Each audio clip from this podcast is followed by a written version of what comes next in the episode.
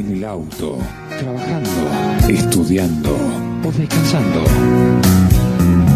Solo o en compañía.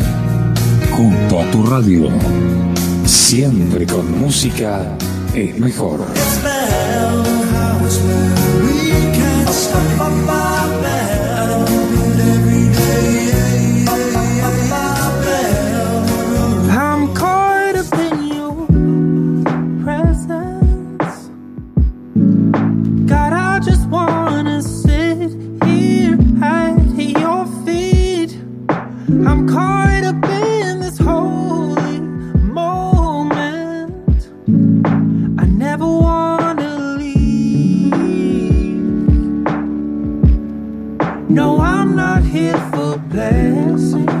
Bienvenidos, que sean bienvenidos a este espacio donde vamos a reflexionar, a charlar por unos minutos sobre lo que nos imparte, lo que nos brinda la Biblia, la palabra de Dios.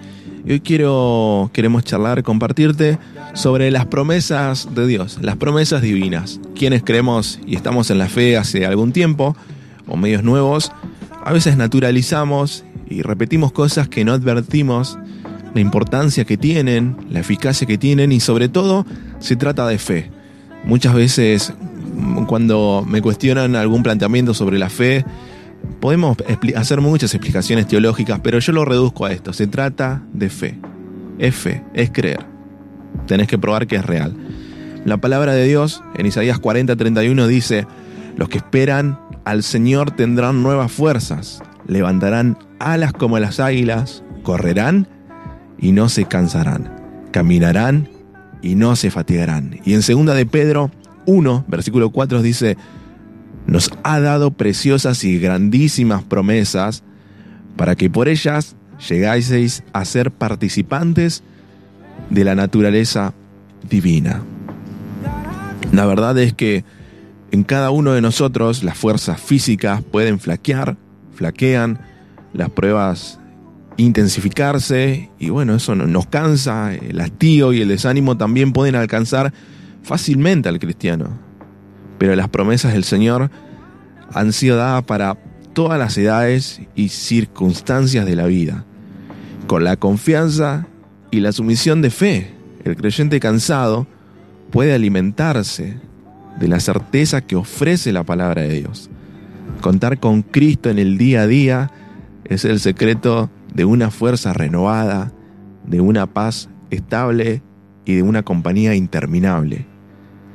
En la cruz Jesús cumplió la obra que permite a cada uno de nosotros, por pecador que sea, por pecador que sea, y lo repito, de reconciliarse con Dios. Cristo nos permite acercarnos confiadamente por fe a Él y esta reconciliación mediante la gracia divina es el fundamento de la relación entre Dios y aquel que deposita su confianza en Él.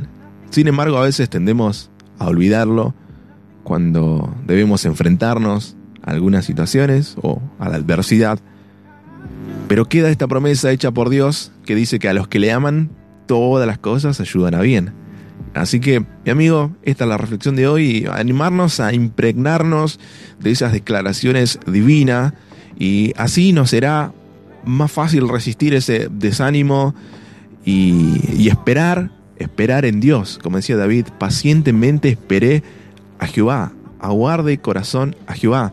Esperar en las intervenciones de la gracia divina, porque las promesas de Dios están destinadas a, a todos nosotros, a sostener al creyente, al más débil, al más fuerte, en todas las situaciones, pero sobre todo en esas situaciones difíciles que necesitamos más que nunca de Dios. Esto fue la reflexión en este día. Espero que te bendiga y que sigas bien el día.